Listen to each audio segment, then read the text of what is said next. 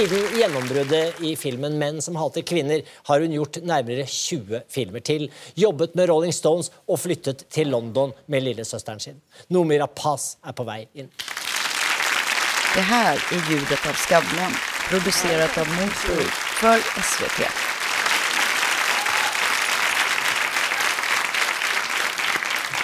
Der kom våren! Du, gillar du fart? Jag älskar fart. Jag är en fartdåre. Har du, kjører du selv, eller? Jag kör snabbt. Jag har en sportbil som jag älskar. Jag lyssnar på jättehög musik.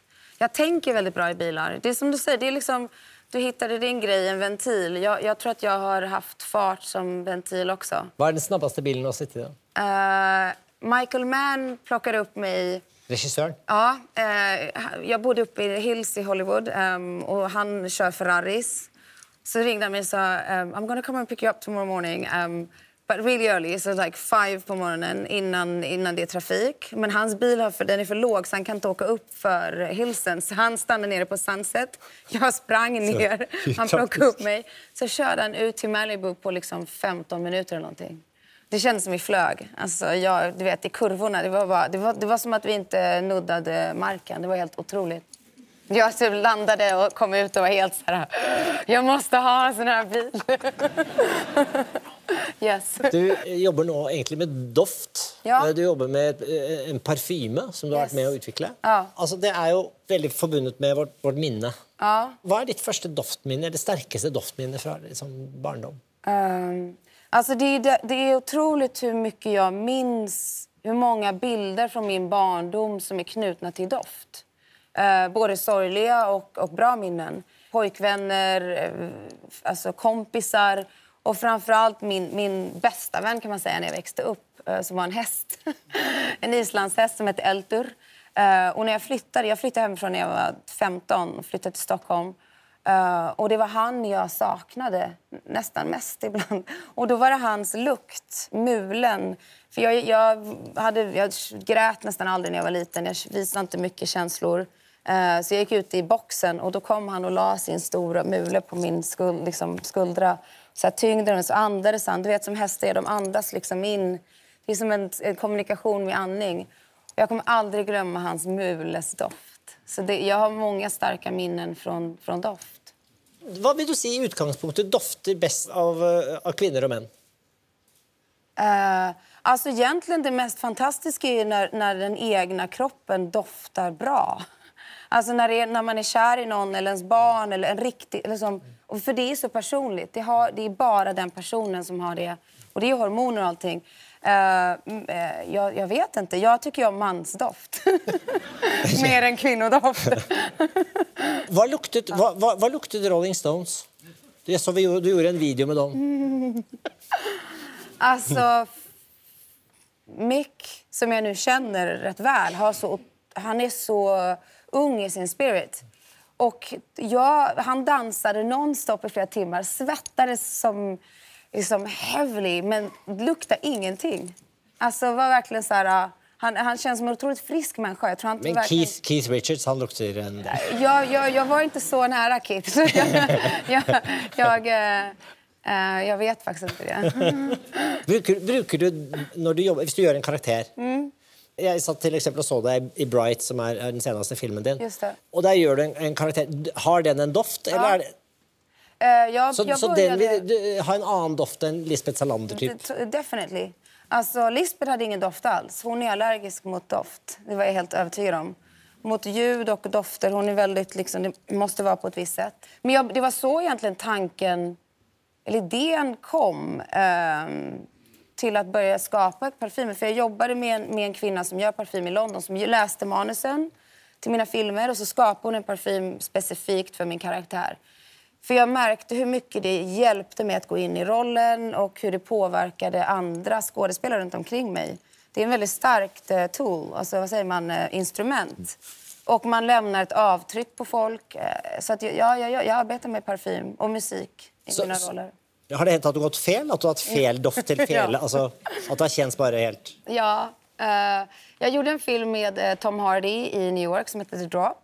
Och jag hade en parfym för den karaktären, Nadja-parfymen. Och Nadja var en karaktär från förort, Brooklynbrud som inte har så mycket pengar, inte så, rätt så billig smak. Så hon hade så här söt, sticky, rätt cheap smell. Um, och sen så gick jag direkt från den filmen in till uh, Child 44 med Tom Hardy. Så vi gjorde två filmer back to back i Prag. Och det var, den filmen utspelade sig i Ryssland 1953 och jag spelar en rysk kvinna. Så den doften är väldigt sval och timid, väldigt tillbakahållen doft. Och sen en morgon, det är fem på morgonen, mina sample bottles ser likadana ut. De står liksom på badkaret. Så tog jag fel spray och upptäckte det liksom, och sen bara, nej jag tog fel. Hinner inte duscha, hinner inte tvätta av det rusar till min bil, hoppar in i bilen går direkt in till sminket och Tom sitter där och kramar Tom och han bara What are you doing babes? Are you trying to drive me mad? It's the wrong character!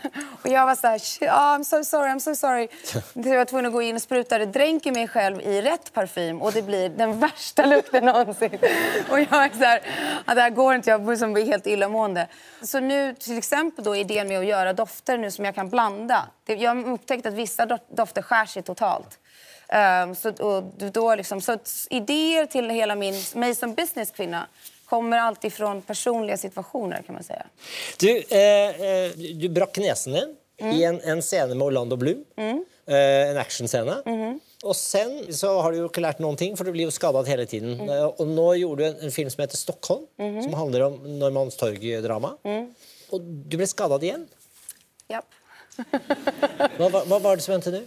Uh, jag blev blind. Jag fick brännskada, en kemisk brännskada över båda ögonen. Nej. På ena ögat var jag blind i en vecka uh, och på det andra så kom det tillbaka efter ett par dagar. Det var frukt, en av de värsta grejerna jag varit med om. För att i slutet av filmen, det bygger på Norrmalmstorgsdramat. Jag tror det var femte dygnet vi har varit inlåsta i ett bankvalv och sen skickar polisen in tårgas. Och det medlet då som sminkpersonalen använde för att skapa tårar och svullnad i ögonen och röd redness. De hade liksom klippt upp en liten eh, vick nässpray. Vilket inte ska användas i ögat. Och den var helt nyöppnad, den sprayen. Så jag fick liksom av själva alkoholen en kemisk brännskada. Och jag kunde inte se någonting. Min vän och makeupartist, som inte var hon som gjorde det här, eh, var med mig där. Hon var tvungen att hjälpa mig till toaletten, duscha mig, feed me Alltså jag var helt invalid. Fruktansvärt. Men visste du att du skulle komma tillbaka? Eller äh, var de du rädd? sa ju det. Men, men samtidigt så man vet ju aldrig. Det och, det, och en kemiskt, det vet man ju själv, man har bränt sig. Jag brände mig på knäck någon gång när jag var liten. Eh, det växer ju. Det liksom blir först en liten plupp och sen så blir det blir som en frätande effekt. Så jag fick ju så panikkänsla av att jag aldrig skulle kunna se igen. Och... Du är helt bra nu eller? Nu är jag helt bra. Men samtidigt, det här är en lite konstig grej med, med skådespelare. Jag låg där i min blindhet och tänkte nu vet jag hur det är att vara blind. Nu kan jag spela blind. Ja, ja, ja. Här, allting allting kan användas. Ja. Ja. Nomi, du bor i London. Du har bott i London rätt länge. Ja. Och jag förstår att du bor med din syster. Ja. Din lilla syster. Ja. Hur gammal är hon? 23. Hon hon, jag var som lillmamma åt henne, när hon, för hon är 15 år yngre än mig. Men jag flyttade hemifrån när hon föddes, så vi hade ingen barndom tillsammans. Vi tar igen. Alltså jag var lillmamma till henne och sen blev vi systrar och sen blev vi bästa vänner. Och nu är hon som lillmamma åt mig lite. Så du måste sova mer. Och jag har alltså varit ute någon kväll och så kommer jag hem och det är så här, tassar in, tar av mig klackarna. Det är så här jättetyst. Nästa morgon så här, when did you go home? Jag bara, two-ish. She was like, no, I heard you at four. Jag bara... så vi är väldigt nära. Jag älskar henne. Jag är otroligt tacksam att ha henne i mitt liv. Hon är det bästa. Och hon är så nio år äldre än min son. Så att vi, och hennes pojkvän bor med oss. Så vi är liksom en familj. Med, typ, vi tickar in olika boxar. Um, och vi jobbar tillsammans. Vi har, liksom, uh, vi har, jätte, vi har, väldigt, vi har väldigt roligt tillsammans.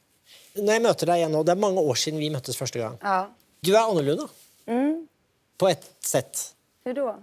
För mig känns du på något sätt gladare ja. än de första gångerna vi snackade samman. Ja.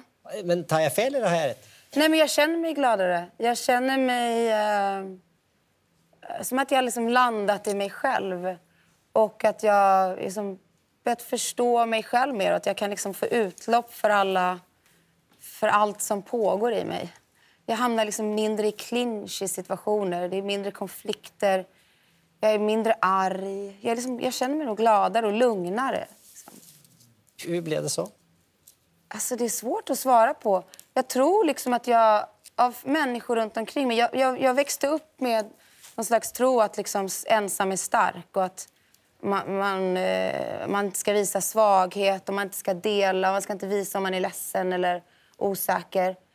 Men då, det kommer ju väldigt lite syre in till ens egen bubbla då och det är svårt att utvecklas ensam. Och ju mer, nu har jag liksom lärt mig att det är inte en svaghet att våga säga om man känner sig osäker eller ledsen eller tvivlar på någonting. Och att jag, har, att jag känner att jag ofta har fel, att jag lär mig från folk runt omkring mig. Så att jag, är som, jag känner mig mer öppen tror jag, om det. Om du skulle välja idag vad du sätter högst av frihet eller tillhörighet, Wow. vad skulle du sätta högst?